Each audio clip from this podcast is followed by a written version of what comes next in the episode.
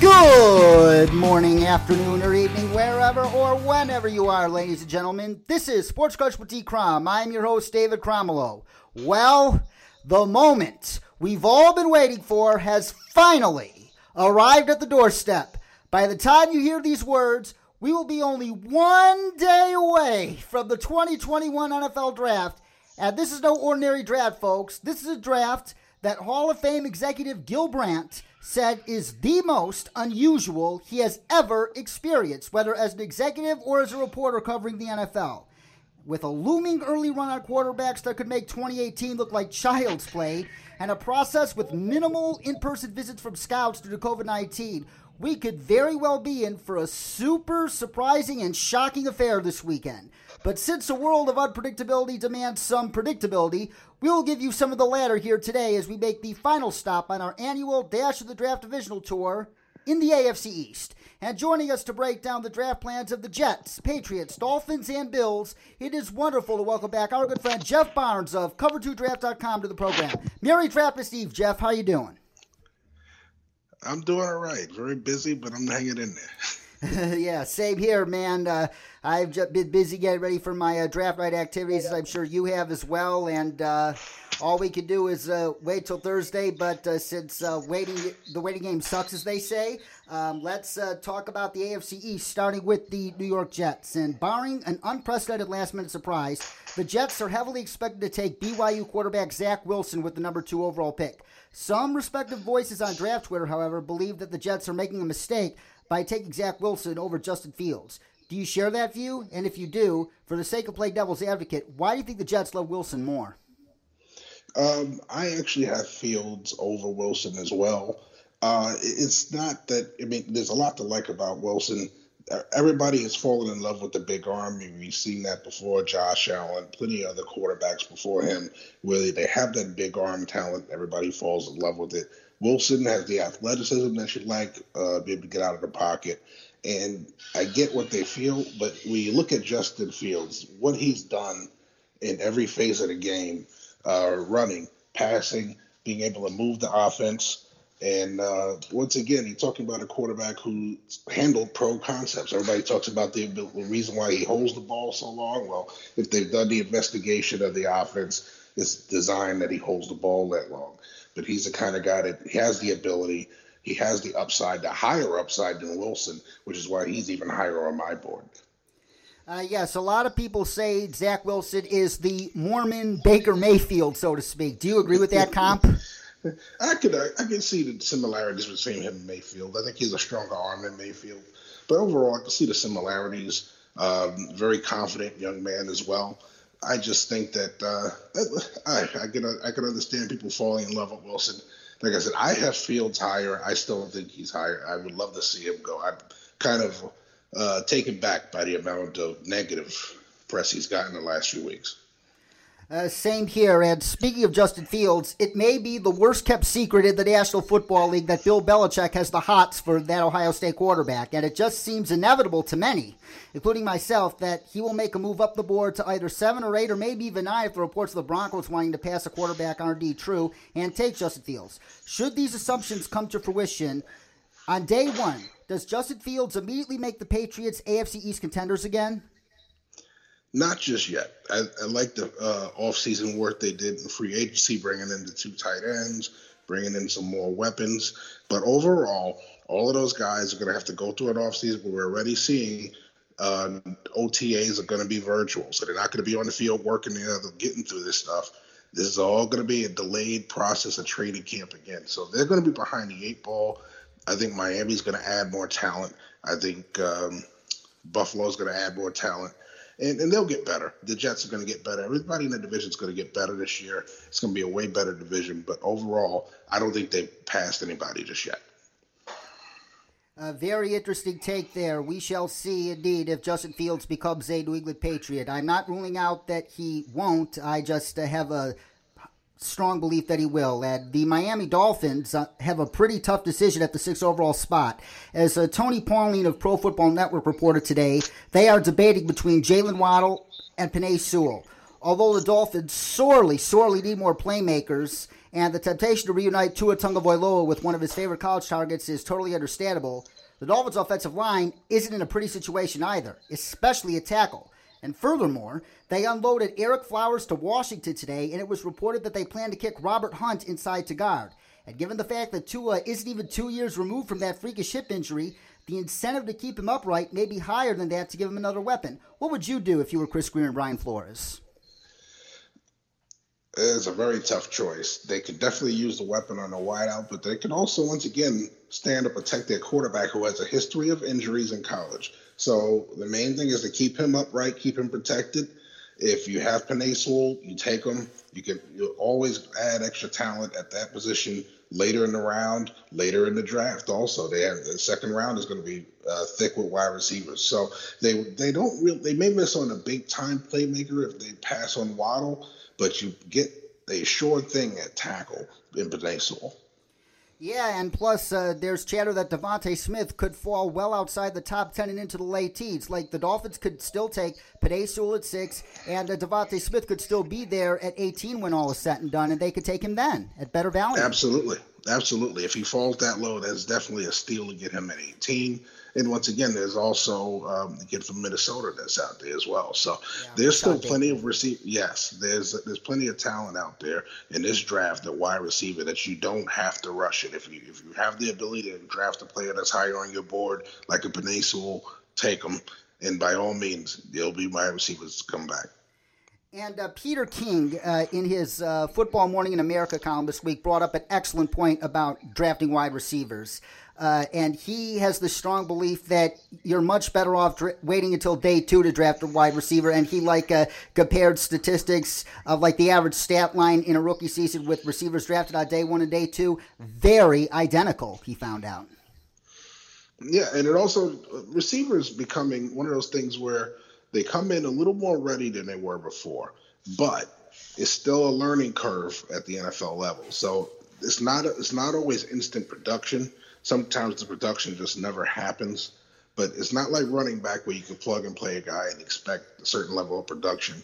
With wide receiver, it's hit or miss early, but sometimes you get a guy that comes in and just lights it up. But you, you got to trust your evaluation of the player. If you believe the kid is going to be worth something to your franchise, you believe he's in the right system, you have the right situation for him, you take him when you at the right spot where you believe the value is right. And now on to the reigning AFC East champion Buffalo Bills. And when it comes to the Bills, they have their eyes on two needs early in the draft edge and running back. And yesterday, Todd McShay reported that the Bills may be eyeing a trade up to the early 20s to take a running back. And that actually makes sense to me given the fact that most around the NFL expect the Steelers to take Alabama's Najee Harris at 24 should he be available. In the grander scheme of things, however, I am 100% against taking a running back in the first round. But once again, to play devil's advocate, I can understand the Bills' think here because after the first three running backs, Harris, Travis Etienne, and Javonte Williams, there's a steep drop off. And whereas at Edge, it is a much deeper class. You could get someone of good quality on day two. What should the Bills' top priority here be in your view? I think that uh, they're going to get a talented player if they stay where they're at. I believe they have the ability to trade up and get somebody. If you really want that running back, I mean, if, unless you're trading up to get Etienne, I mean, I like Javonte Williams, but I am of the opinion I think Michael Carter is equally as talented. He's a different style of runner, but he's a lot closer to uh, Edwards, Clyde Edwards-Helaire. So I think he's a highly underrated runner when both of those guys were in the backfield together. So I, I believe that he's a steal for somebody. If they don't, if they won't take him in the second or third round, they're getting a very good runner. So it, don't rush the running back. If they feel there's a player on the board that, that'll be there when they draft their normal spot, don't give up the draft capital to trade up unless you have to. He is Jeff Barnes, ladies and gentlemen. Cover 2 draft.com. That is cover the digit 2 draft.com. Follow him on Twitter at Jeff Barnes29. And Jeff, we've now reached the favorite part of our Dash to the Draft Divisional Tour series. It is the three round mock draft for all four of these AFC East teams. And here's how we're going to do this mock uh, no trades are allowed you, you can only draft a player once for each team. Like, for example, if you uh, give the Jets, say, Travis Etienne at 23, you cannot give him to the Bills where we do our Bills mock. And mm-hmm. uh, that's essentially the rules of the road here. And we are now at two overall with the Jets. And uh, we're, just for the sake of reality, we will give them Zach Wilson. But uh, I want to give you another opportunity to play devil's advocate here. Uh, a lot of people believe that Zach Wilson's play style is tailor made for the offense uh, that new offensive coordinator Mike LaFleur is uh, bringing from San Francisco to New York. It's essentially the Kyle Shanahan offense again. So, uh, and the 49ers reportedly had the hots for Zach Wilson too, but couldn't trade high up to two. Uh, do you think uh, he is a logical scheme fit um, for what the Jets want to do offensively?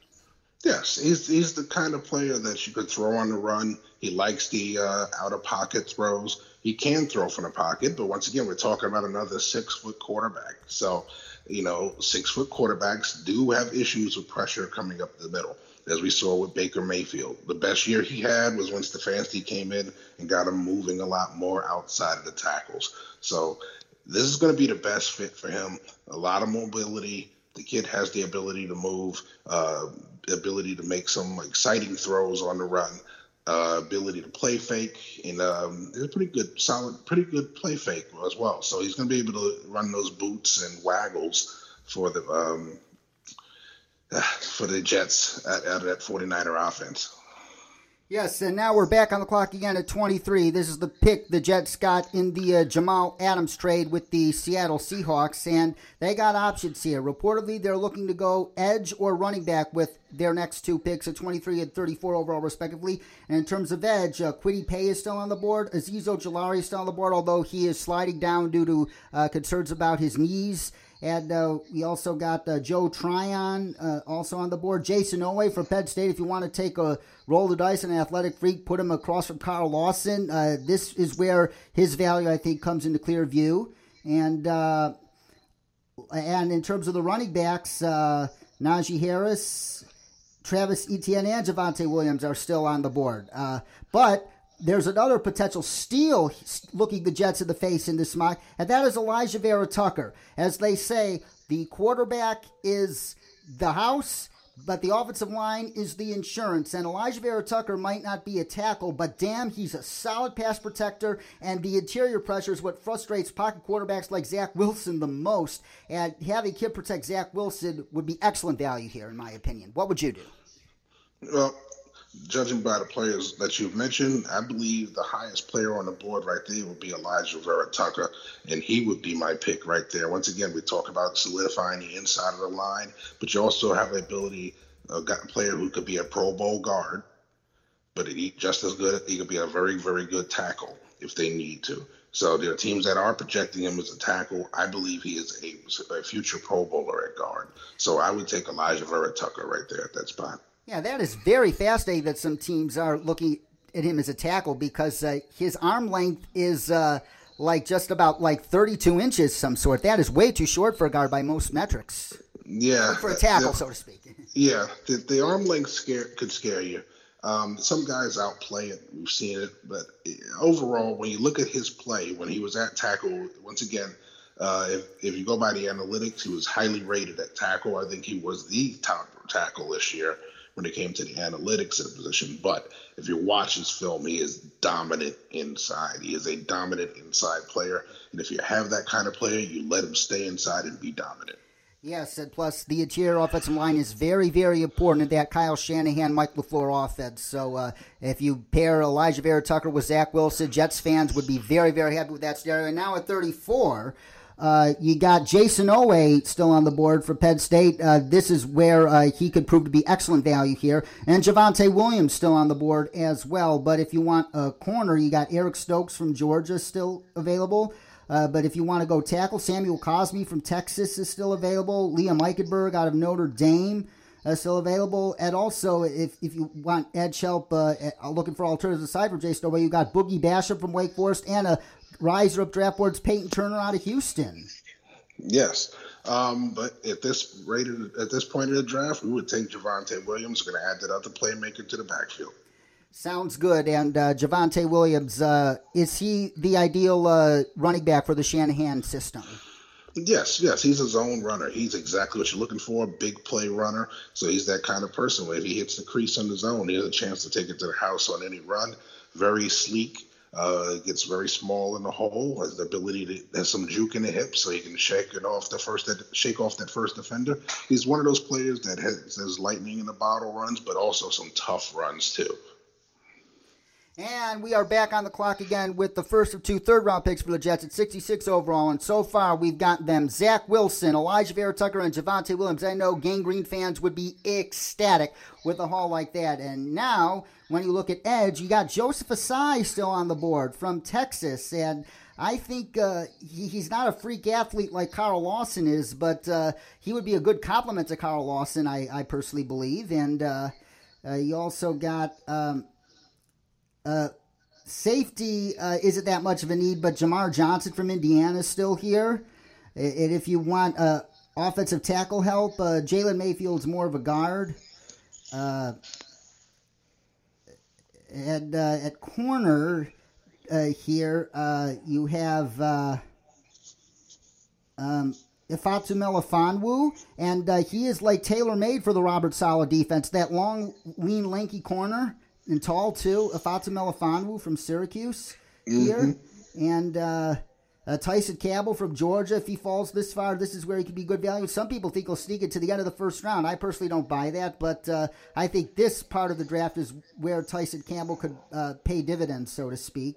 And uh, if you want an offensive tackle to groom, uh, Spencer Brown from Northern Iowa is still on the board as well. Or if you want to add another good value piece to that offensive line on the in- inside, Jalen Mayfield from Michigan. Or Quinn Meinerz from uh, Wisconsin Whitewater at center. Center's even mm-hmm. more important than guard in the Shanahan uh, LaFleur scheme. Absolutely. But we're going to go with the pass rush. We're going to look to upgrade that pass rush. We have Carl Lawson. Well, let's add Joseph Ossai at this point. He's a player that I would had him in my top five of pass rushers. I think he's one of those uh, players that's kind of that tweener that you see. Well, he got Lawson on one side. He has a bigger frame than Lawson. Um, he can stand to get stronger. He has the frame to add a little more muscle. Uh, was asked to do a lot of different things. Showed his athleticism at Texas. I think he's going to be a great compliment to Carl Lawson. Yeah, exactly my thoughts. And I believe we are back on the clock with the 86th pick overall. And uh, Josh Myers is the best player on the board, followed by Chazz Surratt, the linebacker from North Carolina. Um, uh, Quincy Roche from Miami, if you want more edge depth, and Robert Saleh, um, he likes to collect defensive linemen and edge players, so that would be a good option here. But if you want a corner, Paulson Adebo, uh, another corner who many believe is tailor made for the uh, Robert Saleh scheme, and Robert Saleh from the Pete Carroll tree, FYI, uh, is still on the board here as well. And if you want offensive tackle, Stone Forsythe from Florida is still here as well. Um, at this point in the draft, you take what um, one is the best option that fits. We're going to take uh, the cornerback from Stanford, Paulson Adebo. Now, I do have questions about his ability to redirect um, whenever you hit him with double moves and, and um, able to stem him off the line, beat him, and uh, get some separation and coverage. Although he showed great speed at his uh, pro day, he does show some speed on film. I do worry about it. I was I was in the house for the UCF game where Gabriel Davis and every US, UCF uh, receiver had fun with their corners of Stanford all day that day. So I got to see it up close and personal, his negatives, but I've seen the positives as well on film. So I think in the third round, the late third round, and especially at that, he's a he's a good pick. And now we are on the clock at 15 overall with the first pick of the New England Patriots three round mock. And you will never believe this, but Trey Lance is still on the board. Many, including myself, expect Trey Lance to be the 49ers pick at three. But if he isn't, and if he slides in striking distance, that Justin Fields is taken beforehand. I think uh, he is somebody that Bill Belichick and Josh McDaniels would absolutely love to work with. He's got a very similar skill set to Cam Newton. He could sit behind Cam Newton for a half year to a full year, learn from him, and uh, take over that offense the, the following season. I think he'd be great in New England. Do you?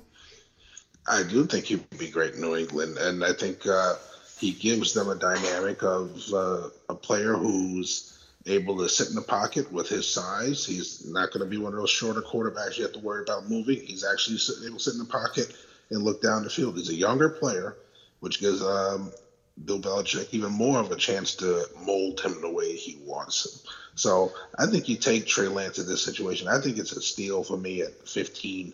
The fact that he's going, like I said, I, I hate to see one of those quarterbacks slide. Uh, we've been hearing a lot about field sliding, but in this case, if it's Lance that slides, I wouldn't have been surprised before if he fell to 15. because of some of the other moves that would have been made ahead of him. But him in New England is a good fit. I think the only way they pass on him if there's another offensive weapon that really, really intrigues them. Yeah, it's going to be very interesting to see what happens with the uh, quarterback market uh, and uh, which one or two of them fall, and uh, how will uh, that force teams to move up. And uh, the teams that want to move down who don't need quarterbacks, how much will they ask for in return? that is the number one storyline headed into Thursday night. And we gave the Patriots Trey Lance in round one, and now they're back on the clock at 46 overall. And you you got uh, Matt Judon at edge, but uh, uh, there's a little bit of uncertainty after him on the depth chart. Peyton Turner still on the board here.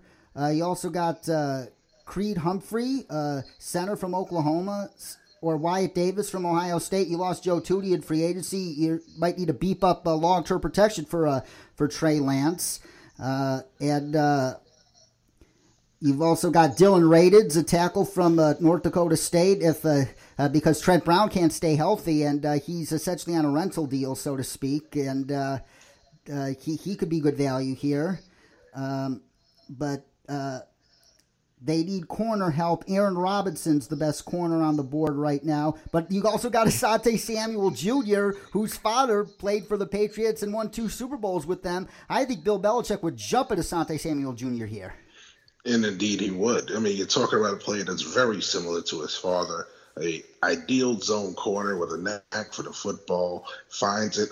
Um, not exactly the most latch-on man coverage uh, player. Uh, not exactly the greatest leaper when it comes to jump ball situations. But when you talk about a player, when, when he sees the quarterback, when he sees the football, his, his ability to make adjustments, recognizes routes, win in zone very well. Um, he's the kind of player that fits into what Belichick wants to do. He, can play those complex coverages behind it with a player that understands it. Yes, said. Plus, uh, he is a playmaker, and with uh, Stephon Gilmore's days, New England may be numbered. Uh, he's getting up there in age, and the Patriots might not want to keep him uh, at a certain number. Uh, Asante Samuel Jr. could be a logical uh, replacement to leave that corner room uh, in Foxborough. So Trey Lance and Asante Samuel Jr. to start off this uh, three round mock for the Patriots, and uh, we are headed all the way down to 96.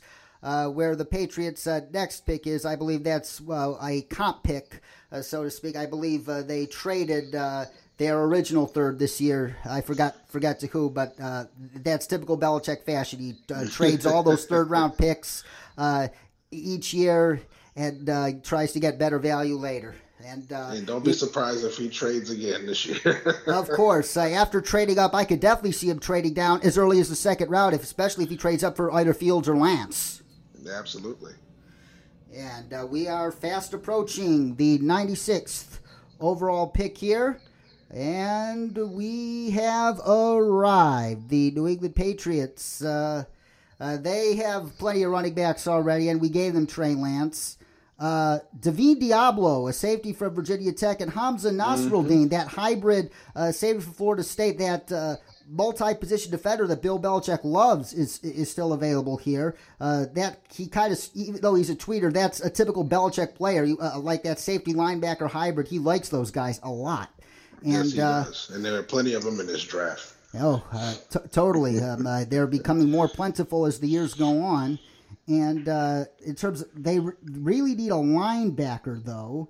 And in terms of linebackers, uh, actually, Hamsah Nasirildeen appears to be the closest thing to a linebacker. That's the best thing on the board now. Hmm. Um, any other positions you would attack here? So, who are the top picks on the board, no matter regardless of position right now? Uh, Michael Carter and Kenneth Gainwell at running back, Kellen Mond, Divine Deablo, Trey Sermon, and then Hamsah Nasirildeen. So we'll go Divine, uh, Divine Deablo. Uh, yeah, and what? Why Divine Deablo over Hamsah Nasirildeen? Um, well, when you talk about um, when you talk about Nasirildeen, uh, I'm always butchering his name, but he's he's to me he's one of those players that you could play down uh, he could play over the top better than Deablo can. Um, but I think with, when you look at the movement skills, Deablo, although he's more of a box safety, is the ability, more of the rangy player underneath. Um, not exactly the guy you're going to trust over the top if he's he's very aggressive. So, but not, I think the movement, the athleticism is what plays more into it for Deablo. I, you know, and a lot of people say they knock some of his skill because the the, the um, combine numbers for him, well, the pro day numbers weren't great, but when you look at the film, the stuff he does on film, he's he's a laser to the football. He, he has the ability to cover in the slot, the ability to cover a tight end, but is over being over the top not exactly the greatest guy over playing in space over the top. I think that's more of uh, Nassourdin's uh, wheelhouse. But when you look at it, he's a better tackler than Nassourdin, and he's a way more of a rangy player yeah. than Nassourdin. Yes, and uh, Bill Belichick uh, tackling. If, if tackling is not optional for Vic Fangio, it is definitely not optional for Bill Belichick. And uh, David Deablo is also a mad hitter, and Bill Belichick wants guys to knock the snot out of an opponent. So uh, David Deablo would make perfect sense there. And now we're at six overall with the Dolphins, and voila, the two players they're considering in reality for Thursday night, Penei Sewell and Jaylen Waddle are still available, but you and I agreed we would personally take Penei Sewell on the board right here, so we will give them Penei Sewell. And as a way to keep that quarterback healthy, we've talked about it last year. Is he going to be able to stay healthy? Well, this will help him stay healthy. A big six foot plus, six foot six plus tackle that's going to be able to one match up with speed rushers. Eventually, he'll be able to handle all power that comes to the middle as he gets stronger, and he has some very very good feet. I think he's still a little raw, but overall, you talk about a player that could be your left tackle for ten years plus. Oh, absolutely, and plus. Uh uh, he's an even better run blocker than pass block at this point, and running the ball uh, helps protect a quarterback just as much as an offensive line pass blocking when he goes back to pass. So, uh, getting that running game going to help would help Tua just as much. Absolutely, and it'll also give them the ability to one keep the opposing offenses off the football field. So, yeah. I think this does so much for the Dolphins offensively and defensively. Yes, and now the Dolphins have an interesting opportunity here at 18. The best player on the board is somebody who played in their own backyard last year, Jaelan Phillips from Miami. Now, to be clear, I'm fully aware of the extensive injury history with Jaelan Phillips, those three documented concussions at college, and uh, him going into semi retirement to try to pursue a music degree. And uh, he has a passion for music. His grandfather it was the music director at, at, the UCLA School of Music, where he first went to college. So, uh, uh, but the talent is undeniable. Many people think he's the best defensive player in this draft, period. And uh, lots of people think that he could go as early as four picks thrown to the Vikings at 14. And uh, if J- and the Dolphins, uh, after not getting uh, their pennies worth from Kyle Van Noy, they need a screaming presence off the edge to hunt down Josh Allen and uh, Zach Wilson. And if the Patriots draft either Justin Fields or Trey Lance, they're going to need it. So Jaelan Phillips would make a lot of sense here. But you also got Kwity Paye here, and uh, you got Rashod Bateman as the best wide receiver on the board here. What would you do? Well, we're going Rashod Bateman. We're going to add another playmaker to this offense. We need um, help for DeVante Parker. Uh, we're going to give Tua another weapon to throw the football so he doesn't have to just keep uh, hitting the intermediate and check downs. Give him another matchup problem besides Mike Gesicki. And what we're going to do is we're going to give this offense more punch. You know, I like Jaelan Phillips. He wasn't one of my top five pass rushers. I'm not a huge fan because I think he struggles when he doesn't win on his first move and he struggles using his power consistently. Um, I think he, I've seen him get blown up in the running game, which is something you can't have on the edge. So I think overall he's a very good player.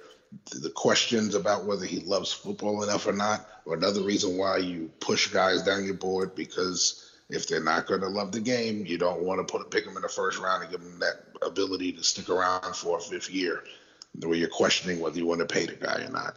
Uh, let's bring in a player that's going to contribute right away. That's going to give you the ability to grow in this offense, possibly take it over once DeVante Parker has to move on because you can't keep him forever.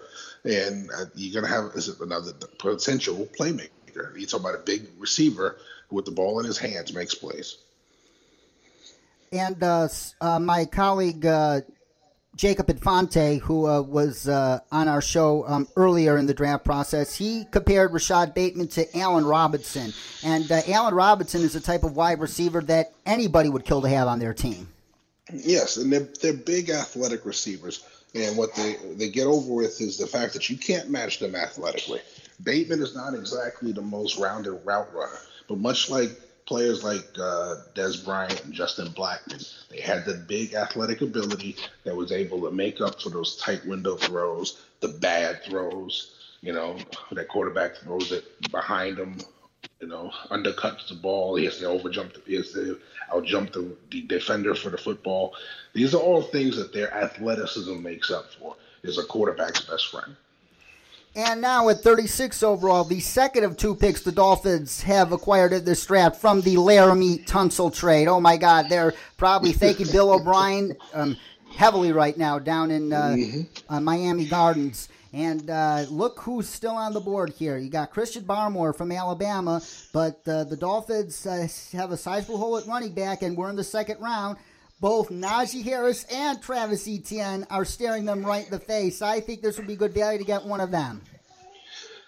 When I look at this offense, as much as I would say Travis Etienne, he's the top board on my top running back on my board. However, the best fit for the Miami Dolphins is Najee Harris. Here you take the, the bruiser, the player that's a freak athlete. And as long as he doesn't take a ton of punishment, as long as he gives it and doesn't take it, and, is able to make some moves um, to avoid some hits, I think he had the play that's going to fit in with what you want to do in Miami. Yeah, and so far um, we've got a haul for the Dolphins in the smock of Penei Sewell, Rashod Bateman, and a reunion between Tua Tagovailoa and Najee Harris. If the Dolphins were able to get all three of these guys, Tua would be uh, throwing a party and sipping champagne, I'm sure. Absolutely. You know, it keeps him clean, it gives him weapons, and the biggest knock on him was that he didn't take enough risks. Well, now you give him the weapons to take those risks. Now you can fairly critique. Yeah. And uh, you got an offensive lineman that could help uh, anchor your protection for the next decade or so. So that, uh, Absolutely. Uh, th- th- this would be more than ideal for the Dolphins. And uh, if uh, Chris Grier, you're listening to this podcast, we've got a potential great possible scenario for you that could come to fruition on Thursday night.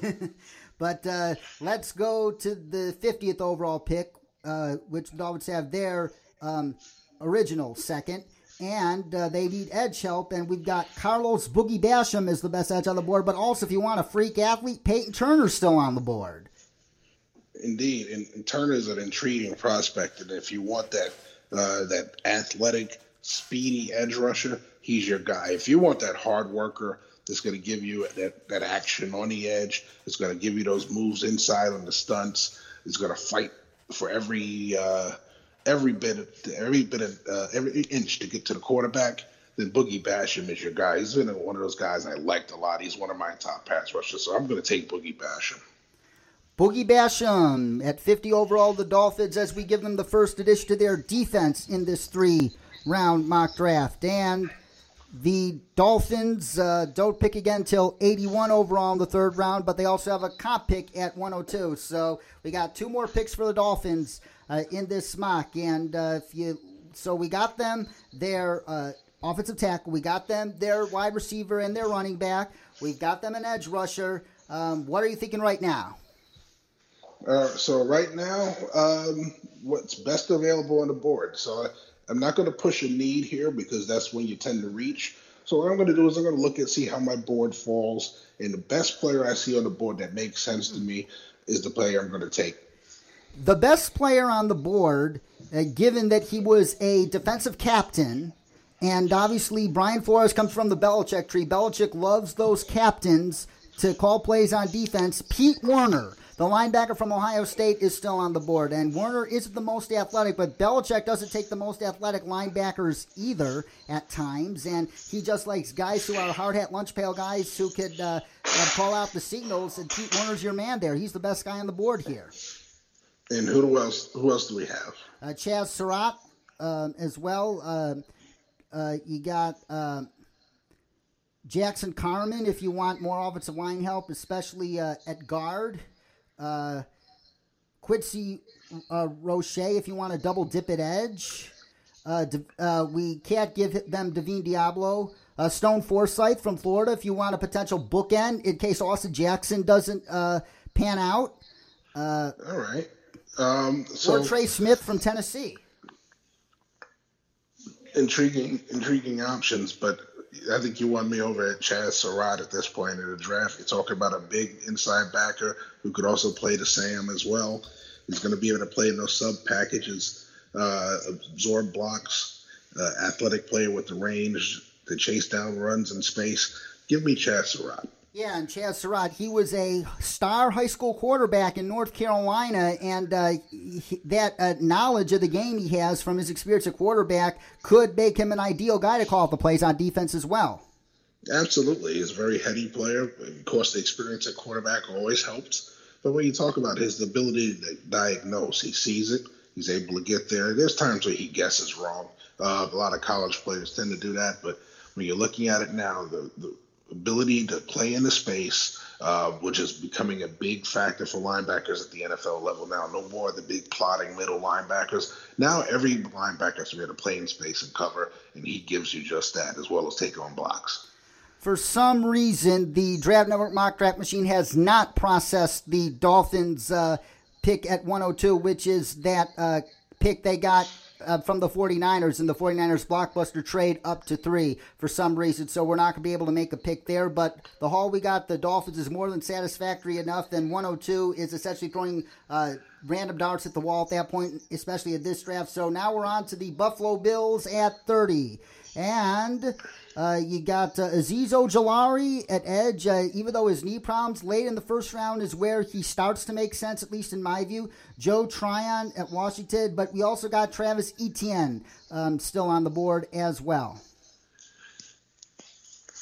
Or Jason so, if you want a freak athlete at edge. Yeah, yeah. I, it makes sense at edge, I mean, with the medical coming out on Ojulari, I think he falls out of the first. Yeah. I know it would make sense if you want the fifth year option on him, but if you have a better edge who's healthy, um, although Oweh is not technically better, if you look at the film, uh, there's a likelihood if he works out, he plays longer than Ojulari based on the medical. So I would take Oweh here late in the first and add to that edge rusher that they desperately want to add to. Oh, absolutely, and especially with the quarterbacks in your division that you are going to face uh, with at least Tua Tagovailoa and Zach Wilson. That should the Patriots be fortunate to get Fields or Lance, uh, you're going to need a, lot better edge rush than he had last year in Buffalo. And Jayson Oweh, although very raw, Sean McDermott has a great track record working with freak athletes like that, uh, especially yeah. at, on defense. And you're going to need the edge rush because even if we talk about playing the Patriots, you're going to have Cam Newton with actual weapons this year. I think that was the one knock we had on the Patriots. Everybody beat up Cam for it, but who was he throwing to? Their best play in the red zone was Cam Newton running the football. This year, Cam Newton could run, throw, whatever you want down there. He can he can run that that Philly special for all we care. I think they'll have more than enough options to make Cam a viable quarterback again. So I think people are going to have to be, really pay attention and prepare for Cam Newton, even if they do draft a quarterback. Oh, indeed, uh, they're going to have a lot of options either way, and the Bills. Uh, yeah, you got Stefon Diggs and Gabriel Davis, but Cole Beasley is uh, getting pretty old and uh, I don't think you have John Brown anymore. And you got no, no, no. you got Dyami Brown at wide receiver that's still on the board. He could be a great uh, complement on the opposite boundary of Stefon Diggs. Uh, he's an ideal deep target for Josh Allen. Uh, which uh, makes a lot of sense. But if you want to double dip at edge, uh, uh, yeah, you got AJ Epenesa, but uh, you can never have too many pass rushers. You got Gregory Rousseau still on the board uh, from uh, Miami, and in terms of running backs, uh, I think uh, we're going to have to wait till uh, the uh, third round. Uh, interior defensive line, uh, Daviyon Nixon from Iowa is still on the board, or Milton Williams from La Tech. They need help on the interior defensive line, too. They struggled to stop the run last year.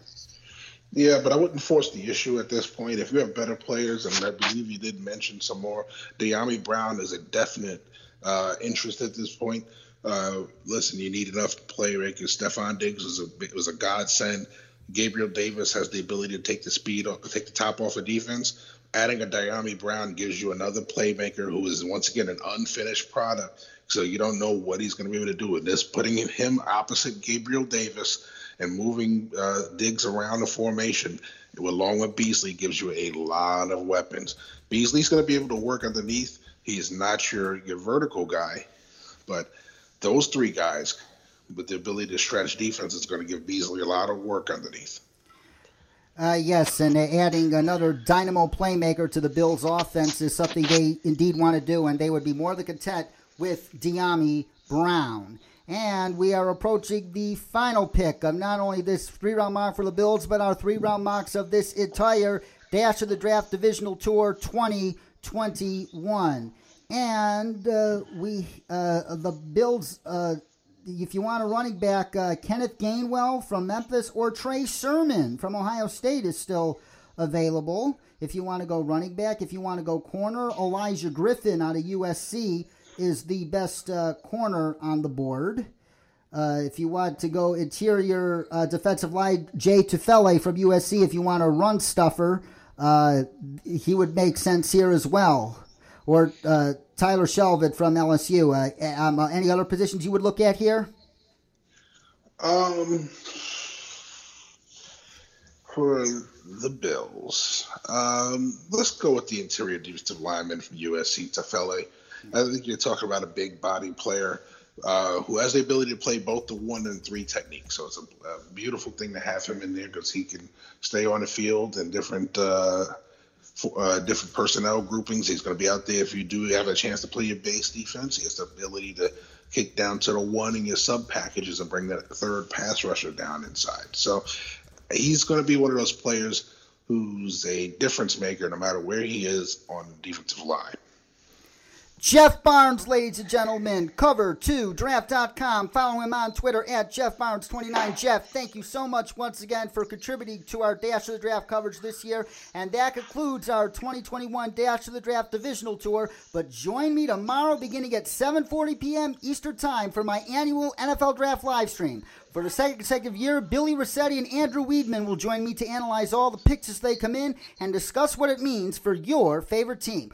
Like the Sports Krunch Facebook page, and remember that's Krunch with a K, or subscribe to the Sports Krunch YouTube channel to catch both. The link to the live stream can also be found in my Twitter bio. And of course, be sure to check out the episode archive as well as my blog at sportskrunch.com. And if you enjoy these podcast episodes, please consider leaving us an iTunes review and donating to our Patreon at patreon.com slash sportskrunch so we can improve our iTunes ranking and afford to produce even more shows with awesome guests like Jeff. You can also follow me on Instagram and Twitter at dcrom59. For Jeff Barnes, this is David Cromwell saying so long, and as usual, wear a mask over your nose as long as you're in a crowded space. But if you're isolated outside with other vaccinated people, you don't have to, according to CDC. But still, keep washing your hands, keep socially distancing when required, stay awesome, stay safe, and if you haven't done so yet, please get whatever COVID 19 vaccine is available to you right now so we can fill every football stadium in the country come September. Enjoy the draft, everybody. Hope to see you Thursday night.